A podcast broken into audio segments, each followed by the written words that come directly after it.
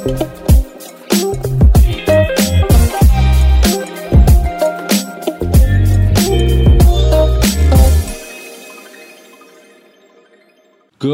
afternoon, everybody, and welcome to the official Vox podcast. I am your host, Sohail Dinat, senior content writer at Vox, and once again, it's my pleasure to be your host. Our guest today needs no introduction.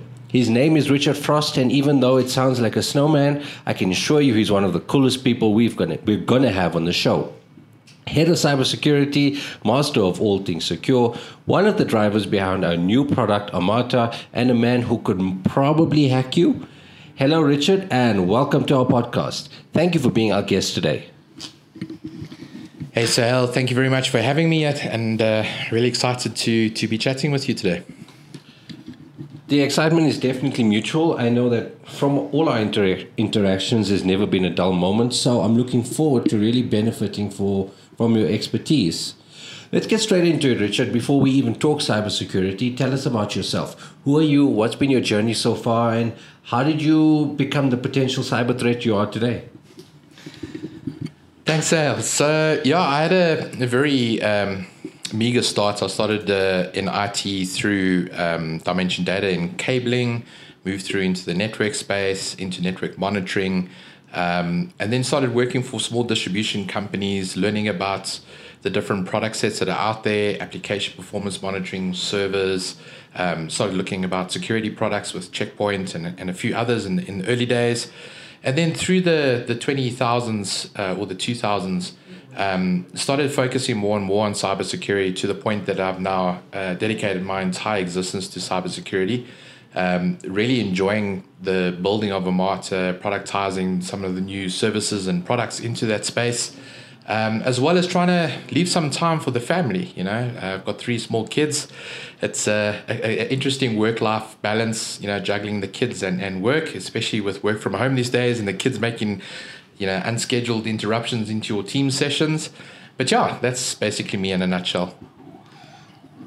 Yeah, I've actually got my first kid on the way, and I'm trying to maximize my peace of mind and peace of quiet on my morning team's calls. I know that once the baby is born, it's not going to be the same.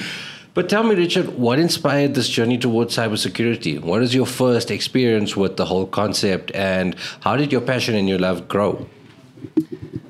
So I think from an early age, even I've always been very intrigued by aspects of law enforcement. Um, I actually at, at one stage even wanted to become a um, police officer, specifically in the air wing and flying helicopters with them. Um, had a fascination with the FBI on TV shows and you know law enforcement agencies in general. And then moving into the IT space, we kind of got firsthand um, access to you know different threats that were happening um, started off with the network security and people trying to hack the firewalls. I mean, as early as the late 90s, we were tracking hackers using, you know, instant messaging programs and stuff like that.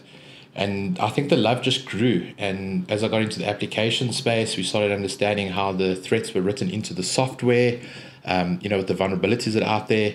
Um, and then it just grew into like this love of cybersecurity from all aspects of it, getting more involved with incident responses and, and tracking the hackers down and you know figuring out how they got in and what we can do to stop it. it it's actually quite exciting. Generally, though, the biggest issue that you find from cybersecurity is there's a serious lack of skills and there's a se- serious lack of investment in organizations on cybersecurity. It makes the job of the cybersecurity person more interesting, but it's also quite sad to see the impact of that. Um, and it, it kind of makes you want to do more for the community, do more for businesses, um, helping them to kind of have that peace of mind that their businesses are secure. They're not going to have any downtime. They're not going to be impacted by those breaches to the point where, you know, some of these clients that have been hit, they've had to close their doors. Um, reputational damage, the, the cost of the breach, it's, it's really a sad thing. So, you know, our whole mission in life is to actually protect those businesses and help them to operate. I mean, it's so interesting because you look at a world where everything's gone digital, from banking to even dating.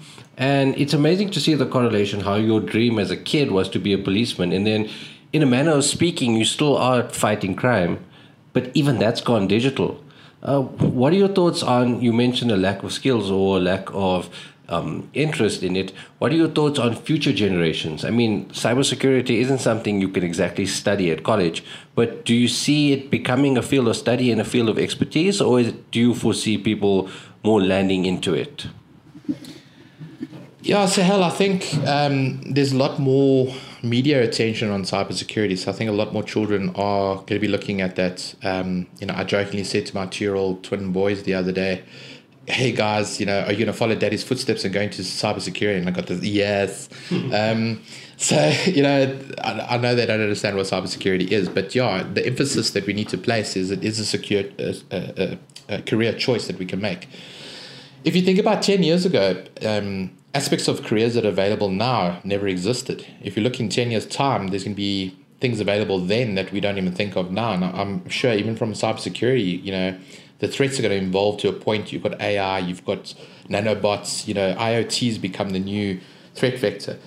I'm sure our kids are probably going to be working on things like cyborgs and, you know, nanotechnology and the cybersecurity aspect being used by, by threat actors. So I'm sure it's, it's, it's going to be a path. It's going to be something where the kids are either going to start off learning about cybersecurity and, and understanding the basics of applications and systems and networks to, to, to grow their cyber awareness.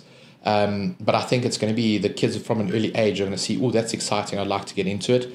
Otherwise, yeah, it's, it's going to be an opportunistic thing where somebody's been working in IT for 10 years. They've suddenly realized that there's so much need for cybersecurity skills and they're going to probably change their career path and hopefully they'll have that strong enough base that the transition is quite easy. I personally tend to agree. I think the way cybersecurity is getting more recognition and it's becoming more and more prevalent, I think it's definitely going to be an area where education and skills development is going to be a focus area moving forward. But on that note, why does it seem like there's more spotlight on cybersecurity these days? Is it because they're becoming more common and these attacks are becoming more frequent, or is it just finally getting the spotlight that it deserves? Yeah, I think, you know, we raised the point in a webinar earlier um, on the launch of Armata where we kind of spoke about the fact that the cost of breaches and the amount of money being made by these threats actors has superseded drug dealers. You know, if you look at um, some of the notorious and well-known drug dealers, you know, like the the Pablo Escobars that were worth billions. You know, some of these hacking groups now are worth worth the same amount of money. Um, there's examples of that that one hacker who freely drives around in Russia with his Lamborghini saying, you know, I'm a hacker uh, on his registration plate. Um, I think it's cre- created notoriety, and I think there's a lot more hackers because of it. But I think there's also that group of individuals who are quite keen on the whole aspects of hacking, but do it more for an ethical aspect, and that's where they get into the whole cybersecurity aspect. Um, so I think that's that's created that awareness and has created that almost like um, I'm trying to think of a, of a word for it, like a a, a, a dream or a um, glorifying it. Yeah, yeah, yeah. So it's basically glorified the whole field and. Um, I think if you look at programs like there's the CSI Cyber, um, it's glorified the FBI agents that are working in the cybersecurity divisions. Mm. Um, and I think it's the challenge, you know, everybody likes the challenge of tracking a hacker, trying to stop the attempt. You know, if you think about uh, paintball, you know, red team, blue team exercises in cybersecurity is kind of like a paintball game except using computers. And cybersecurity is like playing paintball with um, the hackers. You know, nobody actually gets hurt, but you are competing against them to see who's going to win. I think there's definitely something in that. I think if you look at shows like Mr. Robot and the way hackers are portrayed in the media, it's always this very cool, edgy guy with a hoodie and he's doing his thing and there's nobody on that skill level. Um, but I think if we could sort of glorify the, the, the image of the people who are countering him, such as yourself, you might see people more on the correct side of the spectrum. But tell us off the record, Richard, have you ever hacked anyone? So, I wouldn't say I've physically hacked anybody, but I have organized with hackers to attack trolls. And what I mean by that is there's been a cyber bully. They've been completely offline. I mean, if you think about it, we spoke about um, cyberbullying, um, you know, being targeted at kids to the point where some people have actually even committed suicide.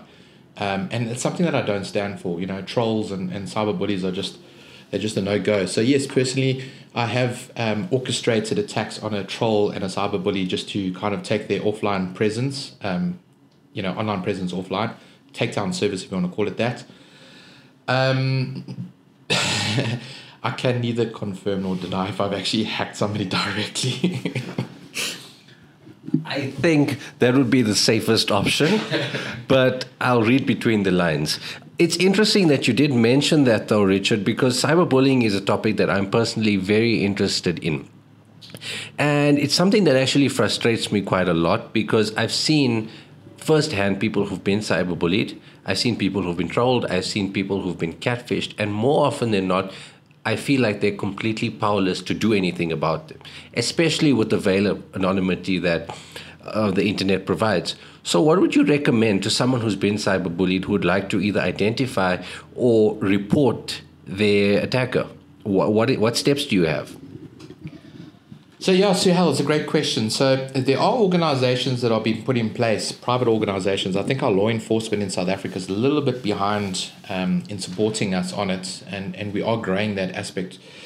We do partner with organisations like Wolfpack and Alert Africa um, that are very much working on solutions to assist um, the man on the streets. You know, the corporations they fork out a lot of money for that kind of protection, but you and me that's sitting at home, we don't have that kind of money.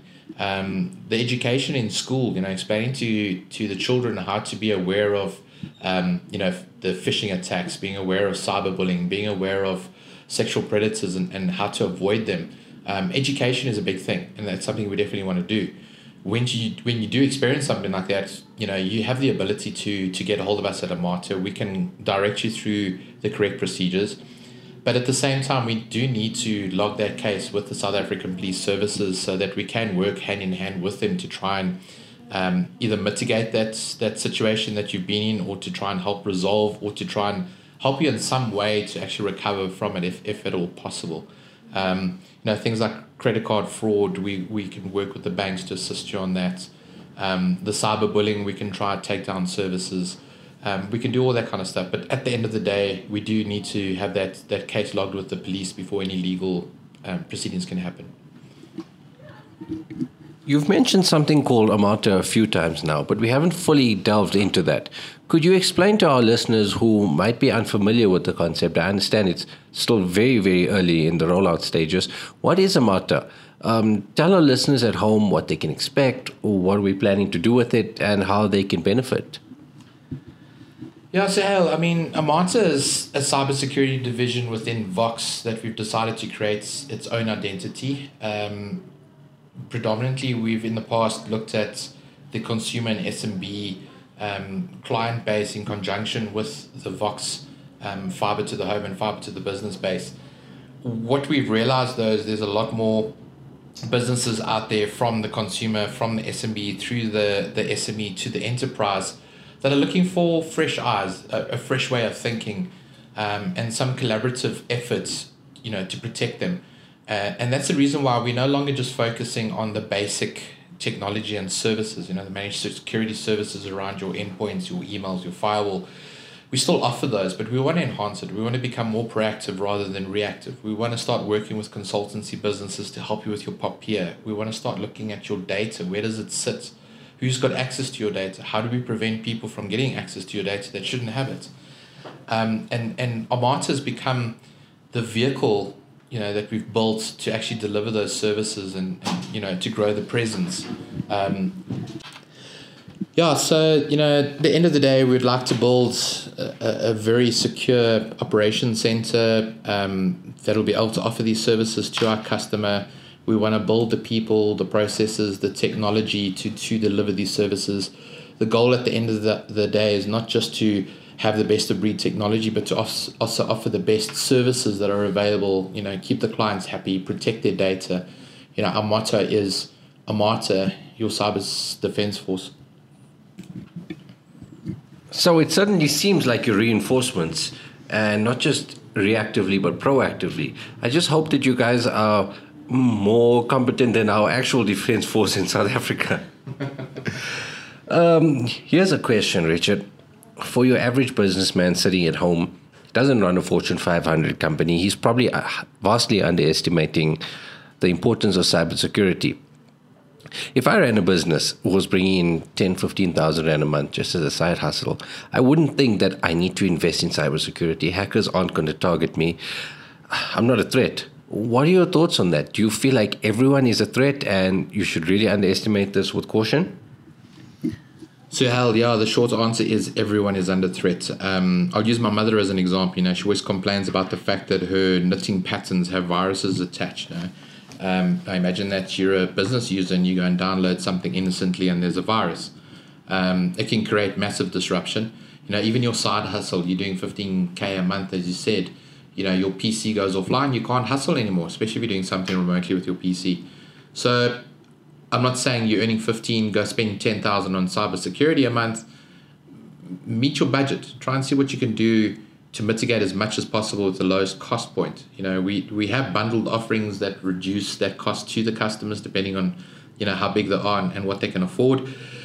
The guy that's doing the side hustle would probably fall under the consumer side. You know, we have um, packages that you can actually buy online and pay off monthly as part of your, your fiber bundles even.